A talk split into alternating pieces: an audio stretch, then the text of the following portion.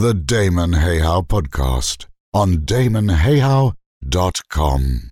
All right. Welcome, everybody, to another edition of the Damon Hayhow podcast. I am delighted today to be doing an interview with my brother to another mother, Nathan Wallace, um, multiple time national natural bodybuilding champion, world champion, pro, uh, PNBA um, bodybuilder. Uh, PNBA? Because, I mean. Yeah, PNBA and I got pro in other federations, but yeah, you know who's counting at this point, right? yeah, yeah. So that's Nathan anyway. Humble, beautiful human being.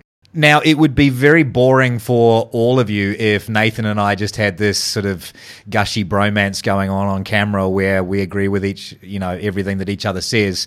And to give you some idea, if uh, I've said to everybody quite openly that if if I was going to compete again in bodybuilding and you know, my, the doctors at the clinic where I'd obviously be staying decided that they would let me out um, and off my medications, then Nathan Wallace is the man I would ask over and above anyone else on the planet uh, to get me ready for the competition. So that's how much faith I have in this guy.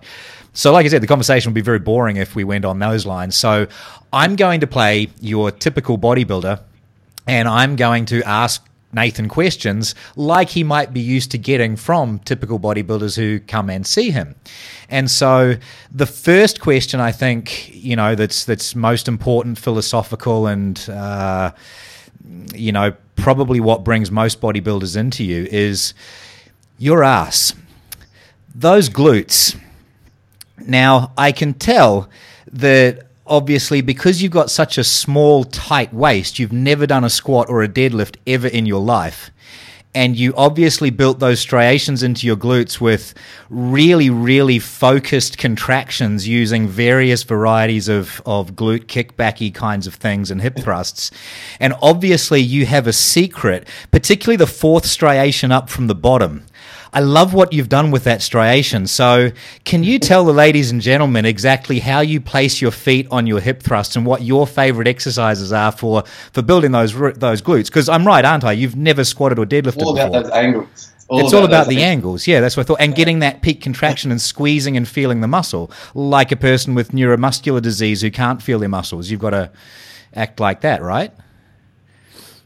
Yeah, exactly. Well, it's all about that sort of contraction and EMG data that, that they always have. That's you know whatever fiber is actually firing and yeah, because you've got EMG, you've got EMGs on every one of the machines at the gym, right? At uh, Hold Your Own, and yeah, it's pretty much fair. It's just a scientific lab. Yeah, yeah, okay, yeah.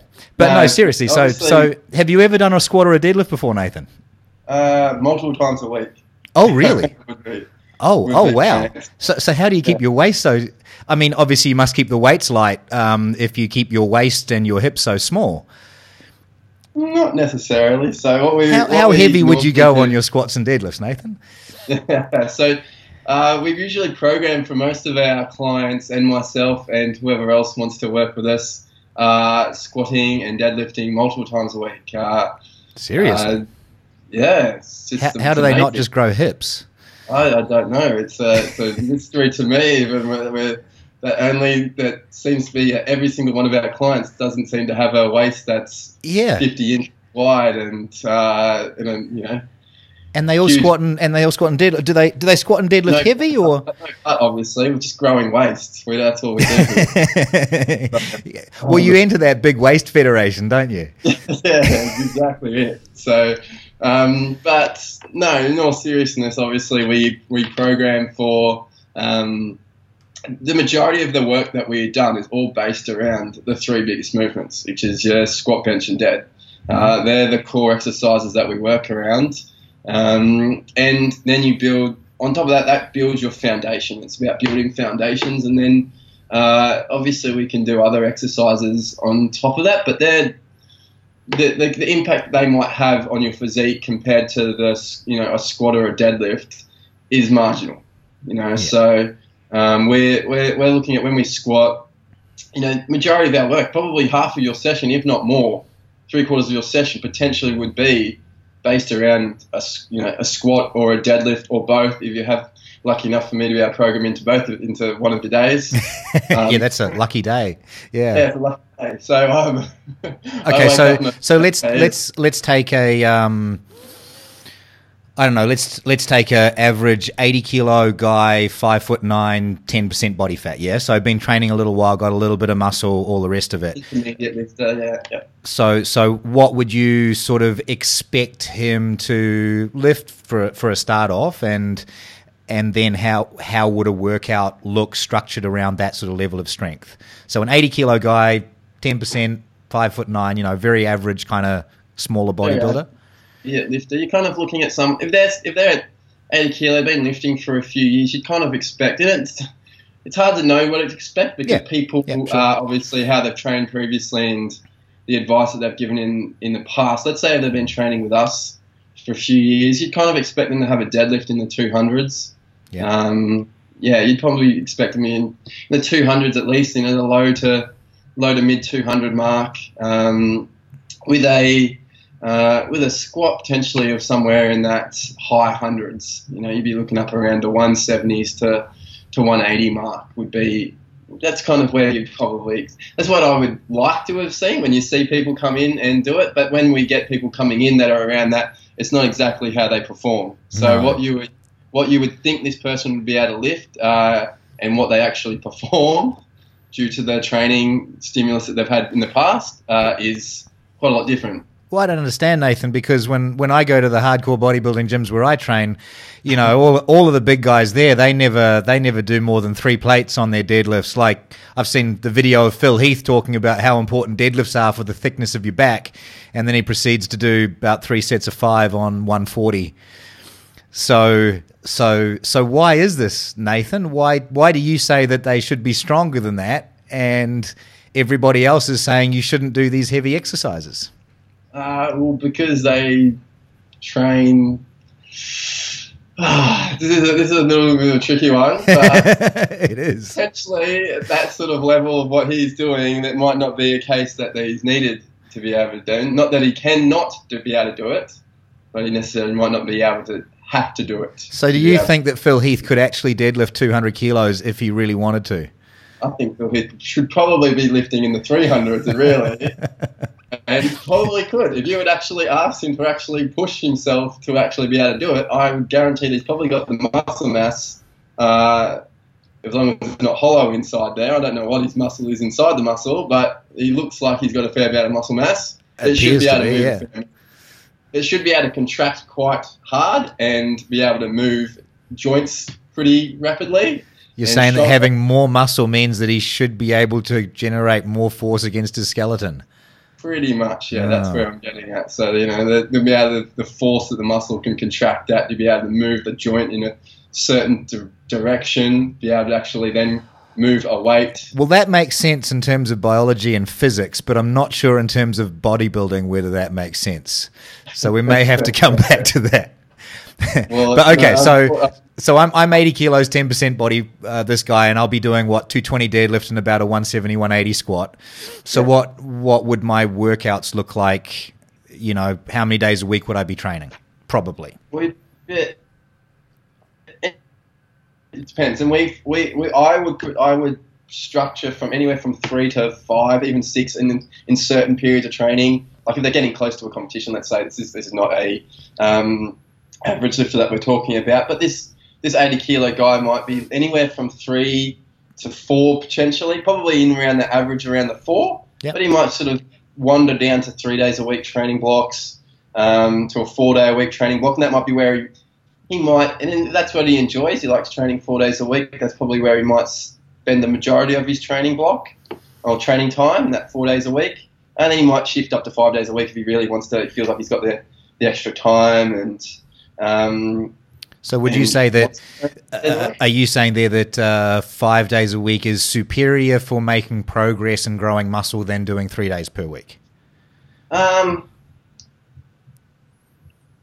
no, no, not necessarily. If the, if you're still if you're still making progression, why why need to move up further up in the in the rep in the days per week? Like if you're being able to put enough work into a session and recover and come back and be able to do. Let's say I, I could I could prescribe him to squat three times that week, and he's only training three times that week. He's going to make a lot of progression. There is no there's no point of him then training four or five days a week and squatting four or five times a week. It just wouldn't be necessary. Um, so Or training productive. three days. So training three days a week would definitely be if he's able to then progress and move forward. Uh, is still um, doesn't mean him going up to five days a week isn't going to necessarily get him progress any quicker. Okay, but we when we hear from all of my follow my fellow bodybuilding mates, we always try to train for you know as many hours per day as we can, as many days per week as we possibly can. So, are you saying that that training three days a week could be more effective than training for four hours per day, six days per week, with an extra two hours of walking on a treadmill as well? Well, it also depends on what you're putting in those sessions. So a lot of those guys that are training five days a week, uh, five or six days a week, with for four or five times a week, four, four to five hours a day, and everything else on top of it, what they're actually putting into those sessions is not necessarily Oh, very they- productive. They train hard. They do. Yeah. Yeah. Yeah. They're wearing their sunglasses and they've got their bum bags and their and their you know the the do rag on the head. They're they're doing it hard. Look, Yeah. if you're if you're able to train four or five days a week, or five days a week, or six days a week, and able to put um,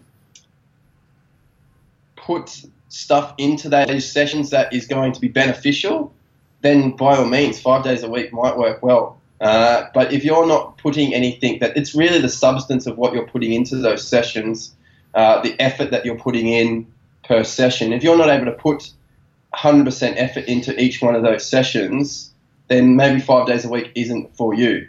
Uh, and then you might need to drop back. And you say, if you're, and you know what, if you go into a tra- training block where it is five days a week, towards the end of the training block, you just find out you're burnt out because you you have been putting 100% of your effort into those sessions, but you're towards the end of the session quite bad, or towards the end of the month potentially quite badly, then maybe five days a week isn't going to be the best op- option for you. So then, yes, you would get more benefit out of three or four days a week Okay, so how now you're putting the substance in. so that then comes into how do you measure that? How how would you look at whether the training is working or not? Well, the best me- the best method is seeing if someone's getting stronger. So Okay. if from training from training block to training block, if you have improved in strength, then you're progressing. Shouldn't you just can use the mirror do- as your guide? and that's in the strength terms, and that's obviously the pro of things. We also then pro, we also then would measure uh, body composition. So we do it through skin folds. So um, measuring whether you know body What, composition. what about the mirror? the mirror is the mirror is fine for a lot of people, um, but you can't. It comes down to subject, and that person you can that uh, you know, that client might you know have amazing friends that just say talk himself up so bad so much that make him believe he's improving, but not necessarily always the case. Obviously, uh, I've never uh, seen that, Nathan. I don't know what you're talking about.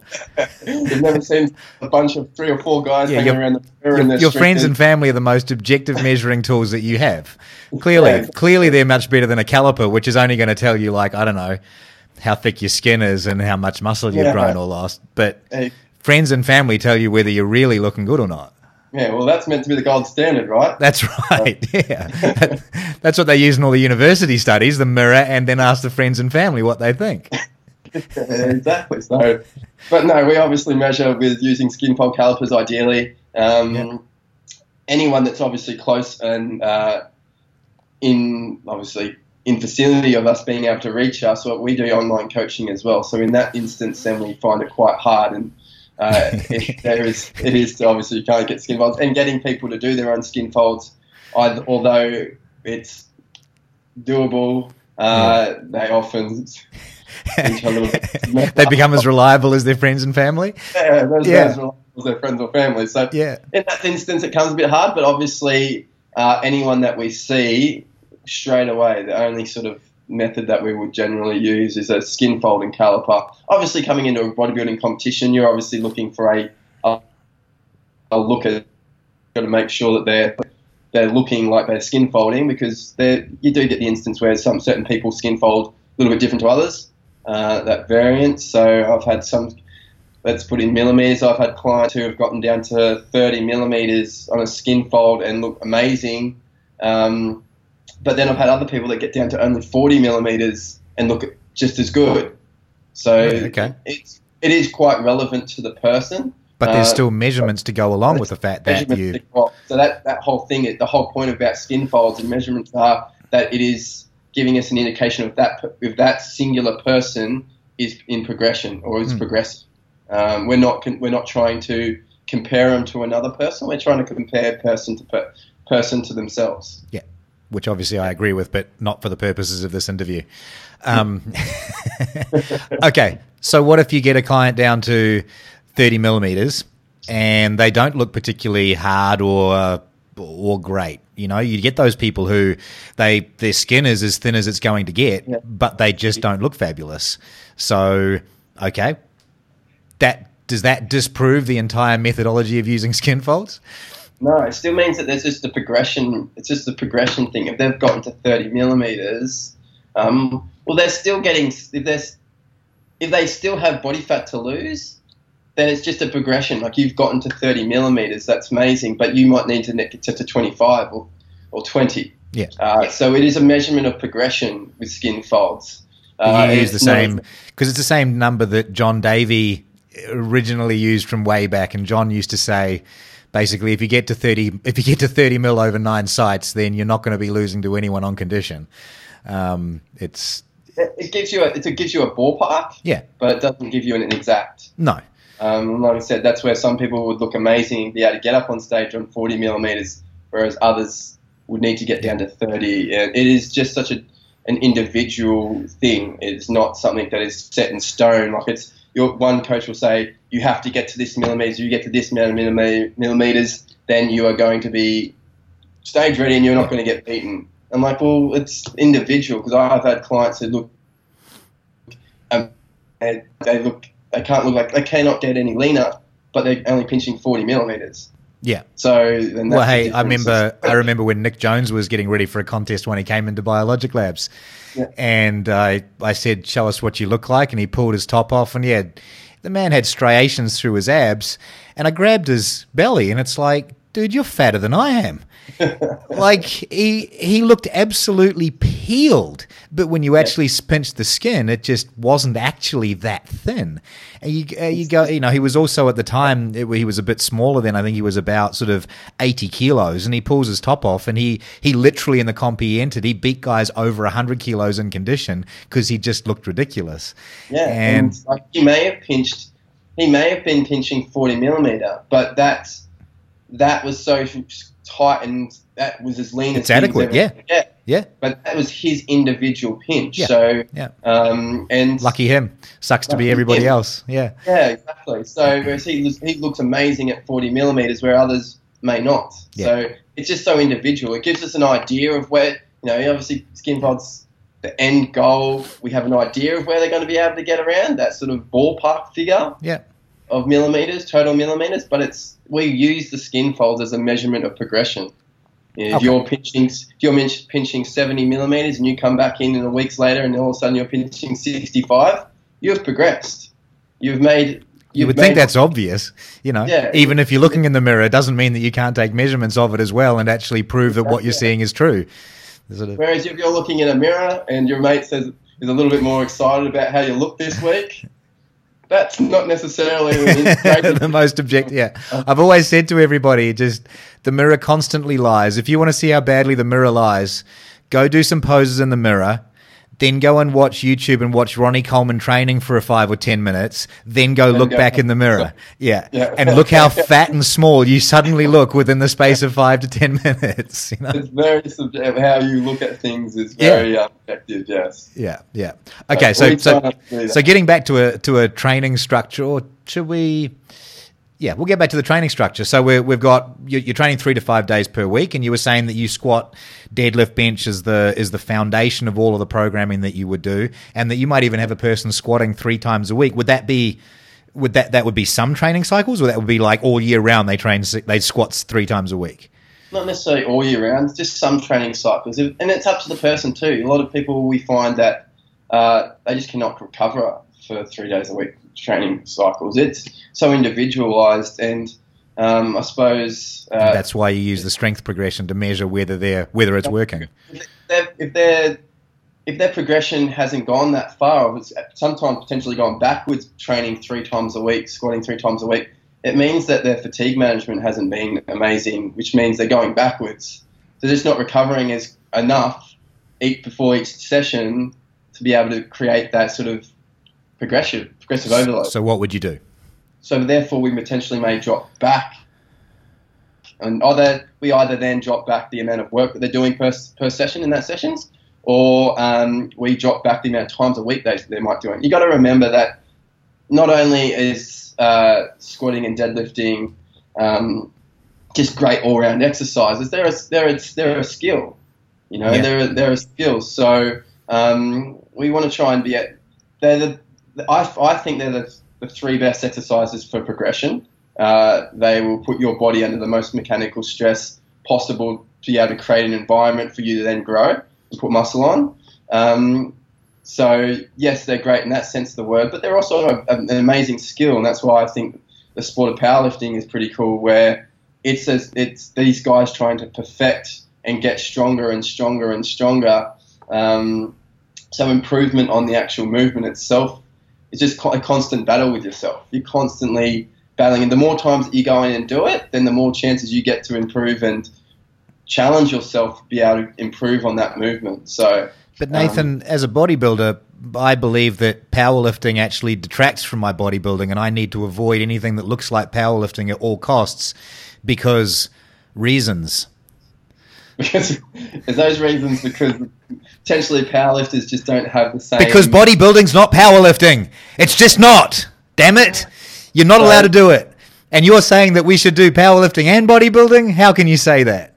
They're Well, completely yeah, diametrically opposed sports. it's it's a real funny thing because the powerlifters most a lot of current powerlifters are starting to look Like bodybuilders, yeah. like bodybuilders because they're actually the only difference in the past was is dietary wise. Really, it was the it was the diets that were they they were consuming these like donut diets or whatnot. Whereas powerlifters now are actually Sorry, did you say in the past? in yeah, oh, there's essentially some guys that still go like that. Uh, I, I believe the donut diet's still quite popular amongst the powerlifting fraternity. It, yeah, it's quite. I had a. Well, won't go into it actually, but Yeah. um, it's quite funny that now I actually see a, a fair few powerlifters um, posting how they're getting nutritional help from ex-coach or ex-coach, Yeah. and how much Bodybuilding improving coaches too. their lifts. Yeah. Um, Yeah.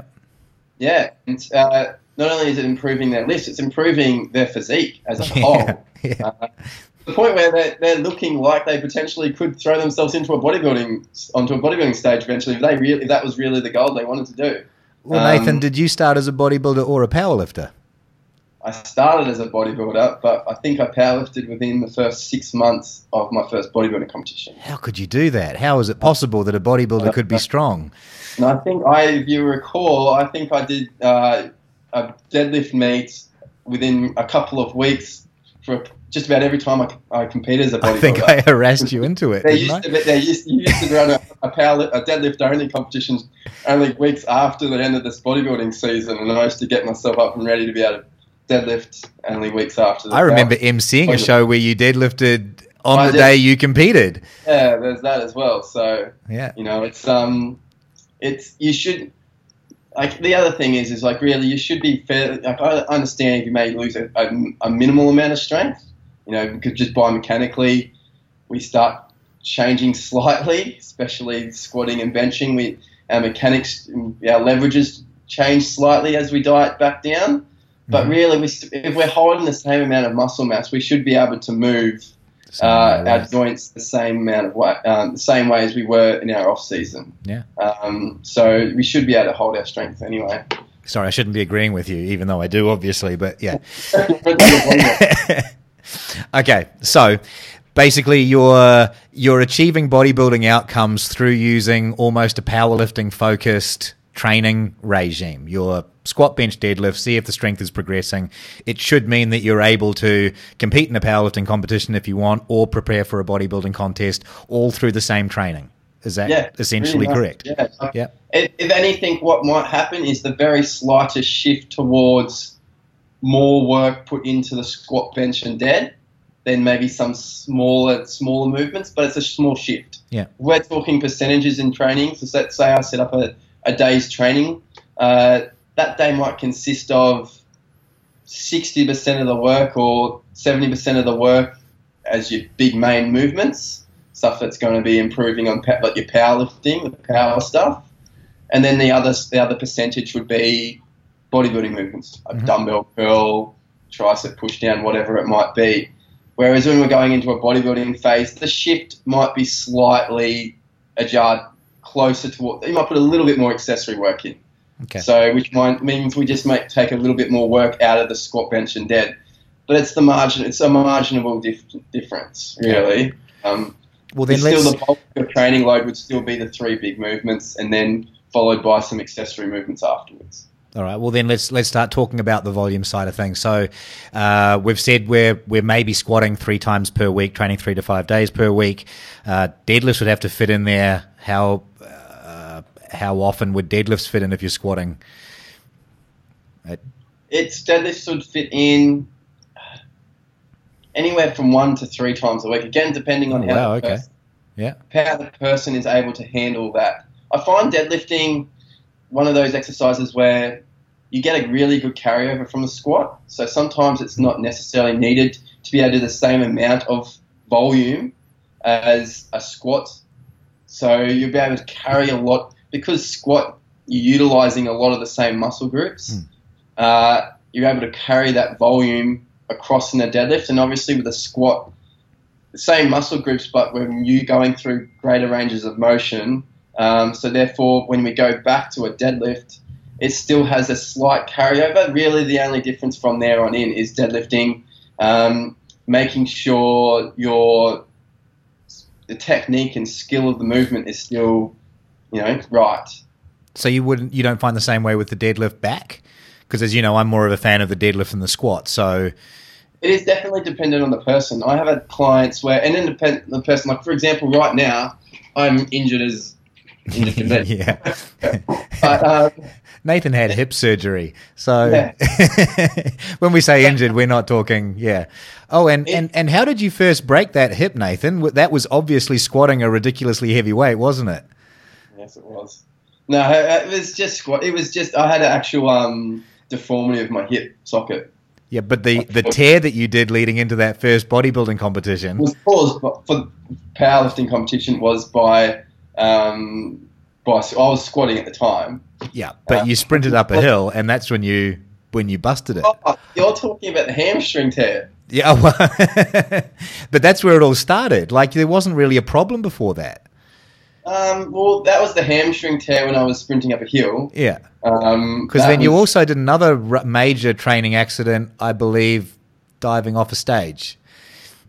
That was. I've had a few injuries that hasn't been training related. yes. And and isn't it uh, a funny? Th- it's I don't know about you, but I've I've just noticed that a lot of the lifters that we know, their most severe accidents didn't actually happen lifting big heavy barbells that everyone say are going to injure you. They're sort of hamstring about three years ago off the bone by snowboarding. So yeah, I've had a few injuries that haven't exactly been related. I've actually probably had more injuries, like serious injuries, yeah, not weight training, like yeah. All of us have. than I've actually had in, in the gym. So Yeah. I've only had one major I- issue, and that was the hip issue, which was actually a deformity, something that I can't actually get away. I was born with it, uh, and It was going to happen. unfortunately, yeah. By fortunately, by squatting, it was just a, an impingement issue where my my femoral head was pinching on my acetabulum too much, where the labrum connects, and eventually, over time, with the repetition, out. it wore it out and ended up tearing. So it's one of the, that was a that's an unfortunate injury. Other than that, I've had you know I've had a few back niggles over the times, but who hasn't? Um, I think I spoke to I spoke to a a, a surgeon about this, um, and he said you'd be surprised if you if we were to X-ray most twenty year olds backs in or in the twenties, they'd all have some sort of disc issue or it's just it's just a part of life really. So Did I did I tell you about that? That mo- it wasn't really a study, but um, I read about a a test these these guys carried out on some um, physios and chiros, I believe, a number of years ago, and they they filled a theater with all of these professional doctors and they showed them x-rays of 20 different spines and asked for the the you know their opinions on what kind of symptoms the people would be suffering based on these spinal x-rays. And there was actually fairly remarkable consistency between all of the the physios and chiros and whoever it was that was in the room you know saying oh this person would have this that da da da da da, da. and they listed all of these different maladies that all of these people would be suffering. And at the end of it they said thank you gentlemen for your input. These are the spinal x-rays of 20 perfectly healthy people with absolutely nothing wrong with them whatsoever.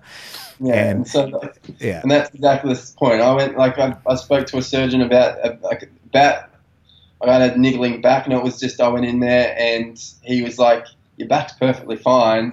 Uh, yeah be healed up within a, in a within a few weeks." Uh, and then he said, "Your back looks just like you'd be surprised. Most twenty year old uh, human beings have backs where they're, they're, no one's ever the same. They're going to have disc issues and all sorts of things, but like you a- probably won't ever feel it or know about it." It's like I've said, if you if you took a bunch of surgeons through a forest and told them to diagnose the trees, they'd want to cut them all down and say they're all fucked.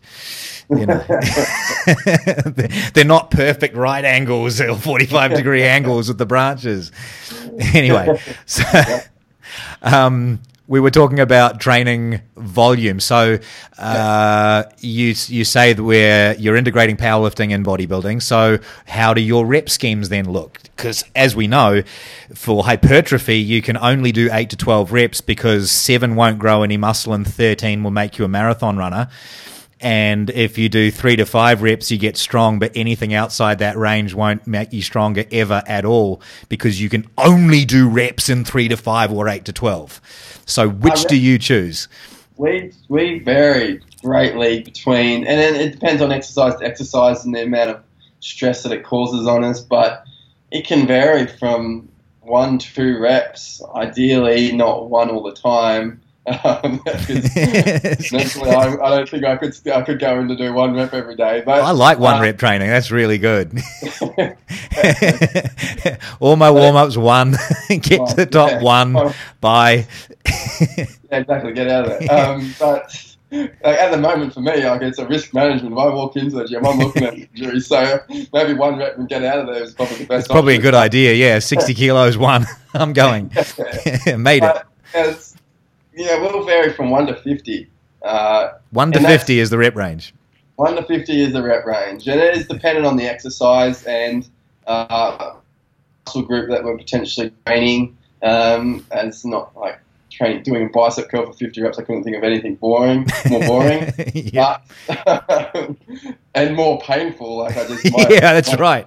Yeah. Pain tolerance is very low. Just, I'll, I'll do eight reps or six reps, and I'm like, I've got to burn. I'm out of here. I'm But, done. uh, but you know, certain exercise exercises and uh, movements are able to be able to, do a lot more volume in that per set than other exercises. Um, Well, okay, let's on- let's use you then as an example. So, not injured Nathan right now, but Nathan, you know, pro natural bodybuilder at your ago, yeah. yeah, yeah, yeah. So when you're sitting, you know, uh, lean, uh, strong, hard, you know, you would usually be what around 98 kilos. You'd still be very lean, very hard, but at your strongest. That'd be Yeah, about right. strongest, I think I was about 98, about 8% or 6, 7% Yeah, or or leaner than that. Yeah, yeah. Um, but so, give us some idea of some of the rep sets you would have done as PBs. Like, what's your best PB? Well, PB high rep squat. What's the highest rep squat you've ever done with what weight? Um, higher up squat, I think I got 160 something or for 20. I Okay. think I've hit. Yeah. Um, And your PB done- one rep max? My one rep max. That's not actually five years ago. That was actually not too. That was when I actually had my hip tear.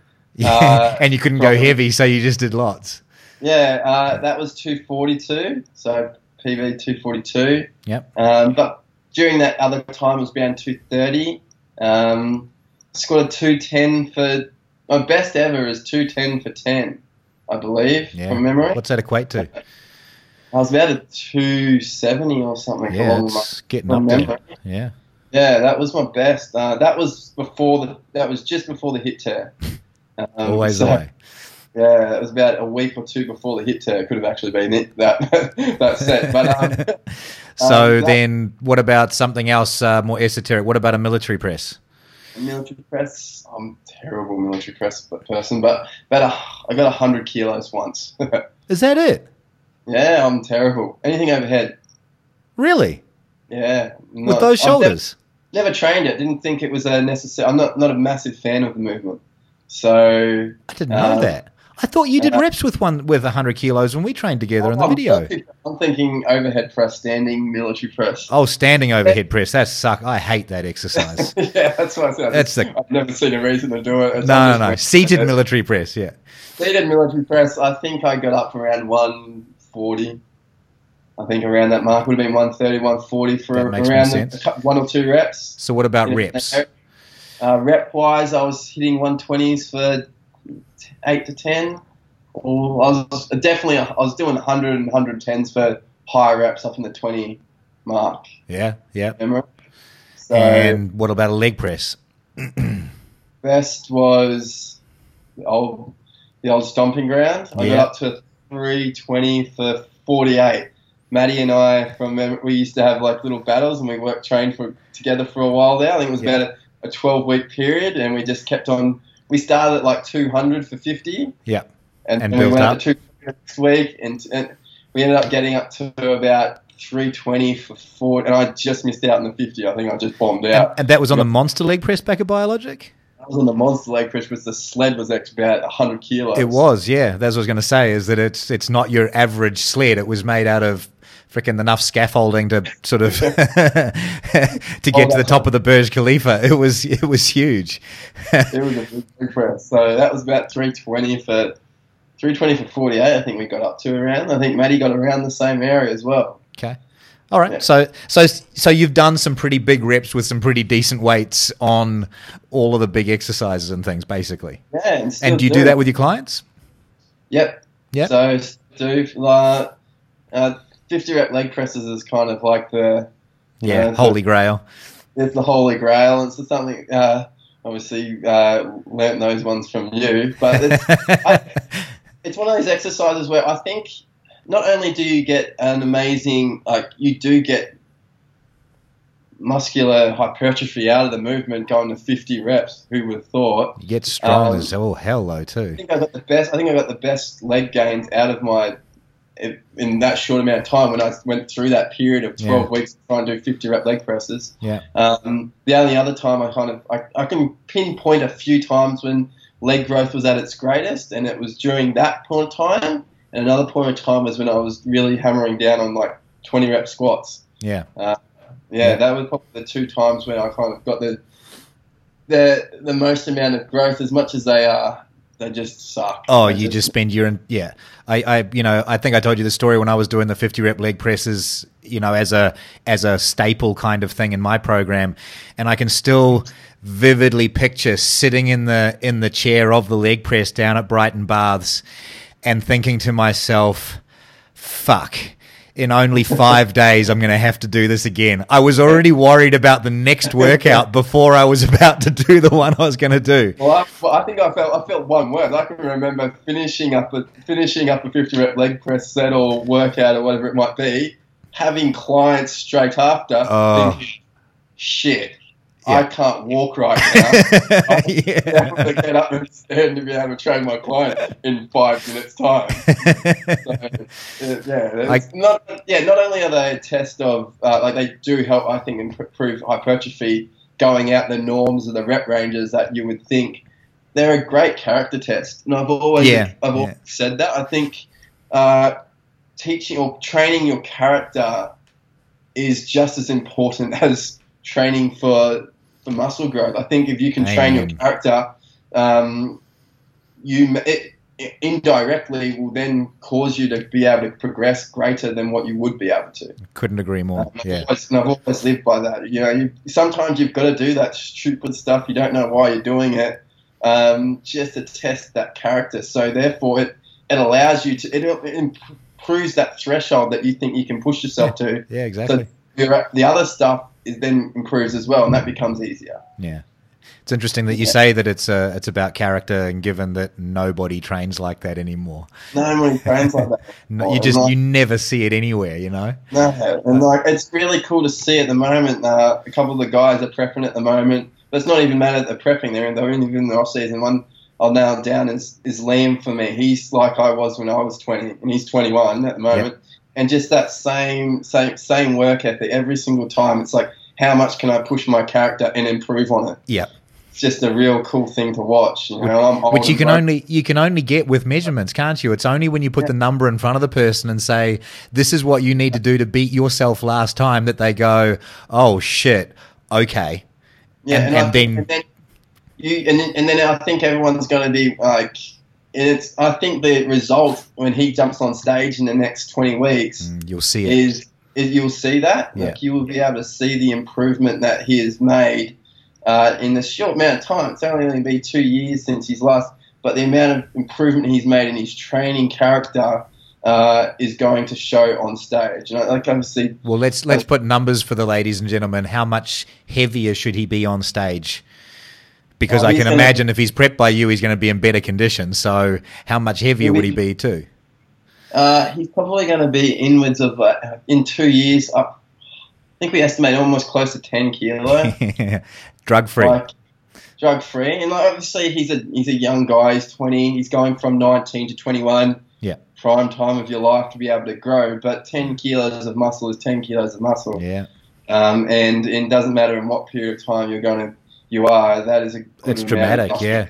And and for yeah. a for a person who's already competed before as well, we're not talking about yeah. first going to the gym, but you're talking no. about new muscle on top of on top of what he was doing. And he um, and I think the, the, I think the the biggest improvement he's made is just like I said. I keep bringing back, but that training character, just being able to push himself in the gym like I used to be able to do. Yeah. Uh, and and me still back when I yeah. cared. yeah, yeah, yeah, But, but even um, there, you know, it's funny. You know, I'm I'm I'm old and I'm old and I'm tired and I got other things to worry about now. And I think about it sometimes because I, you know, I go, my workouts are so pathetic and so sad because you know I just did leg extensions because I didn't have the energy to be bothered squatting, and then I go, yeah, but I did. 40 reps on 150 kilo leg extensions, which is more weight for more reps than most of the clowns are doing on their freaking leg presses, let alone their squats. You go, once you've got that character, it's just like you can't bullshit yourself to train, you know. Exactly it. Like yesterday, I'm, I yesterday I trained for the first time in seven weeks. Jesus. Purely out of purely because we've been traveling. Yeah, you've been away. Um, Sophie's been competing. I just haven't had the time being able to try and keep up with work and running a gym. And while I'm away, I just I had to something had to be put on the back burner, and training unfortunately was that, which has never been the case. No, not for you. Not for me, but it's something that's obviously had to be. Um, so I trained for the first time in seven weeks and was able to push myself to the point because I have that character of nearly vomiting on an upper body session where I was training some, some bench press and some lat pull down. And you out of shape, brother. You out of shape bad. very, very out of shape, or I'm able to actually push myself. And a bit uh, of that too, yeah. Yeah, so I think it's a bit of a mixture of both, but I still think if I didn't had built that character, I probably would have stopped a lot earlier than what I would have previously. Yeah, but also, well, okay, tell us what you. I mean, without embarrassing you, but just give us an idea. What did you do? What did you hit as a top performance, or it was volume? Uh, it was bench. I wouldn't even go there. I was. It was pretty pathetic, buddy. It was pretty pathetic. I but you still. I got back up to 100 kilos for uh, 10 reps or something. I think it was. Yeah. She set for 10 uh, which is pathetic. I in my in my prime, I think I'm hitting 125, 130 for 10. But um, it was. But so actually, that's that's exactly the point, though. It's just like it's even with seven, because it's one of those other things. Once you've uh, the the guys who and, and I'm not playing my fake bodybuilder anymore, obviously, but the guys who build the strength like you've done, they've done that work, they've shown that character, etc. It, you know, they can. We've seen guys in powerlifting who literally haven't touched a bar in a couple of years, and they walk back into the gym and sort of squat 200, 220, you know, first time back out of the gate. And it's like it's there forever when it's actually built in that real Yeah, way. and like I could have yesterday, I I had a play around session about four days, three or four days ago, literally just to sort of prime myself for this first session. Yeah. and got the worst bombs in my chest I've Oh. ever had, yeah. and I had to carry that through yesterday's session. So I was I was trying to be a bit careful, um, but I probably could have pushed it a lot harder if I, if I really wanted to. But the uh, especially on that movement on the bench, I think I've had I had a previously had a shoulder injury before the actual the seven week layoff time, so it was kind So of a, being careful. Yeah. being a bit careful leading into it, but still being able to pick up 100 kilos Yeah. and be benched more than what most people would be is, you know, it's there. Yeah, with two So- months off. Which, Yeah, which two months. actually it, uh, it kind of segues a little bit, but um, you were away with Sophie. Sophie's been competing as well, and she won the uh, it, it was the bikini division she won, correct? In the in Ohio in the Arnold's or last She year anyway. Second, she came second in Ohio uh, at the Arnold's, which is classified as one of the, like the hardest um, amateur comp- competitions going around. Uh, and then recently just won her pro card in New Zealand. Yeah, so, congratulations, uh, congratulations, that's- Sophie. But okay, so with Yeah. with with Sophie, she competes in bikini. She's gorgeous. She's got a waist that's a little bit smaller than your son's upper arm, um, and those tiny little hips, which are probably smaller than your daughter's. And uh, uh, you know, uh, clearly she must do no squatting and deadlifting like you do for everybody else. She just must spend all of her time on the on the treadmill, right? You've got one in the kitchen so that she never has to, you know, go anywhere without doing cardio. Yeah, well, it's right in front of the TV. Yeah, you know. in front of the TV, one in the kitchen, one in the bathroom. So even when she's you know going to the toilet, she can keep walking on the treadmill because that's what you got to do, right? Yeah, it's, it's just all about. Oh, apparently, it's a stab step. It's the stepper or whatever they call it now. Oh, Stairmaster. right. So New one. You're, Yeah. you're out of touch. okay, and she and she does her and she does glute kickbacks about what ninety times a day for about hundred sets, eight Yeah, days a week, twenty five hours a day. Yeah. No, so Sophie, she trains the same, right? Uh, not necessarily. Uh, so Sophie's programming is apparently.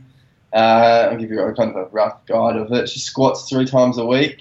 Yeah. Um, She loves training, like just loves it. Doesn't oh, you can't get her out of the gym. One of those. It's hard. It's hard for her to not do training days. Yeah. Uh, leading into it, so she trains five, six, five to six days a week, depending on how much her workload is with her business, and sometimes that's to drop back down. But leading into a competition, she just gets so like motivated. She likes going in the gym, just training for six days a week, but only gets about an hour to train. Um, But she only squats when she squats three times. She only squats like what thirty kilos, right, including the bar. squats three times a week, in around the eighty kilo mark for rep. and that's Um, powerlifting depth, meaning she actually bends her Yeah, knees too. Yeah, yeah full Yeah. depth all the way down, and then we'll deadlift twice a week as well. And what does she Um, do? so uh, her deadlift's not amazing, not compared to her squat. It's, she's the one of the very, very rare few that a squat's better than a deadlift. oh, But really? she'll deadlift up around the seventy kilo mark for But she she squats how Um, eighty for what? eighty. uh, She's done hundred for a couple of reps before. So And what does she weigh? Eighty, for, uh, fifty-three kilo, Yeah. fifty-two kilo. Yeah, something along those marks. So. So tiny little girl uh, with tiny little waist, sexy little bum, and all the rest of it. joints- joints this big, like, Joints that yeah. big, yeah. And she's still So- doing reps on even hundred kilos on the squat, full depth, Yeah. powerlifting legal. and sitting at uh, very low percentage body fat. Yeah. very low percentage body fat. So, But so then it must be a Um, lot of starvation, correct? What what were her calories leading into the contest?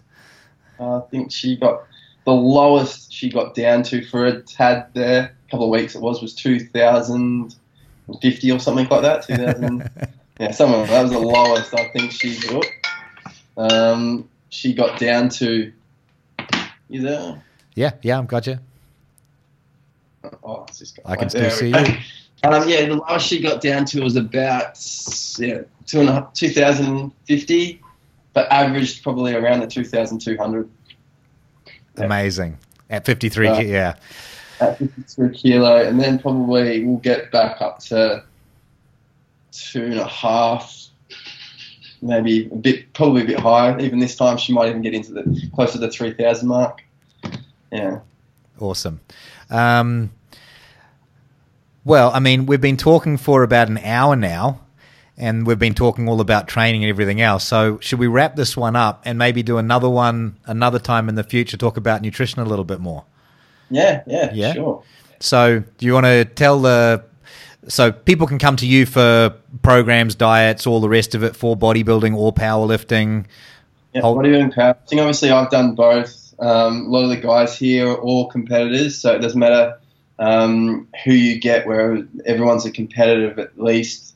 Um, I do majority of the, or pretty much all the powerlifting programming, if any. But like I said, it- the difference between it is not that much different. Marginal It's not anyway, that much yeah. difference anyway. Really, it's just that last sort of month. If someone was to actually compete in powerlifting, I kind of know a little bit more about that last few weeks where you may need to just back off for a little bit and then know what to do on the day Yeah. and yada yada yada. So that's that's the majority. The, the back the base strength is still going to be any of the guys can can do it um, here. So And you do the online stuff as well, so people can contact you. Holdyourown.com.au.